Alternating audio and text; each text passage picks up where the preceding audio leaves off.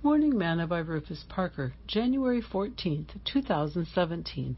Thus hath the Lord God showed unto me, and behold, he formed grasshoppers in the beginning of the shooting up of the latter growth.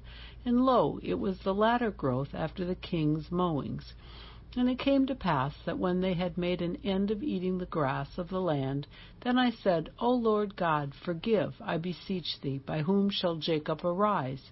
For he is small the Lord repented for this. It shall not be, saith the Lord. Amos 7, verses 1 through 3. Today's morsel. One of the things that most people fail to realize is how much God loves Israel. They were nothing special, yet they were His chosen to fulfill His promise to Abraham.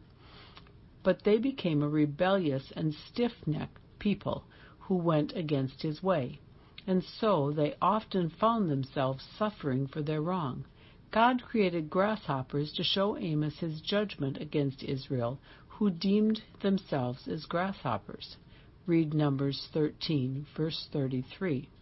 God also opens our eyes and lets us see Himself, framing the punishment for those who desert from His way.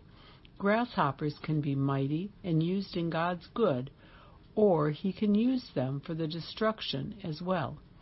Israel saw themselves as grasshoppers in a weakness, but God saw them in power. Because they failed to obey, God revealed one of the things he would use to judge them. You must never have a grasshopper mentality unless it is being used for unity for God's purpose.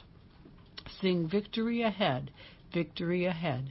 Through the blood of Jesus, victory ahead. Trusting in the Lord, I hear the conqueror's tread. By faith, I see the victory ahead. Thought for today. You must never have a grasshopper mentality unless it is being used for God's purpose.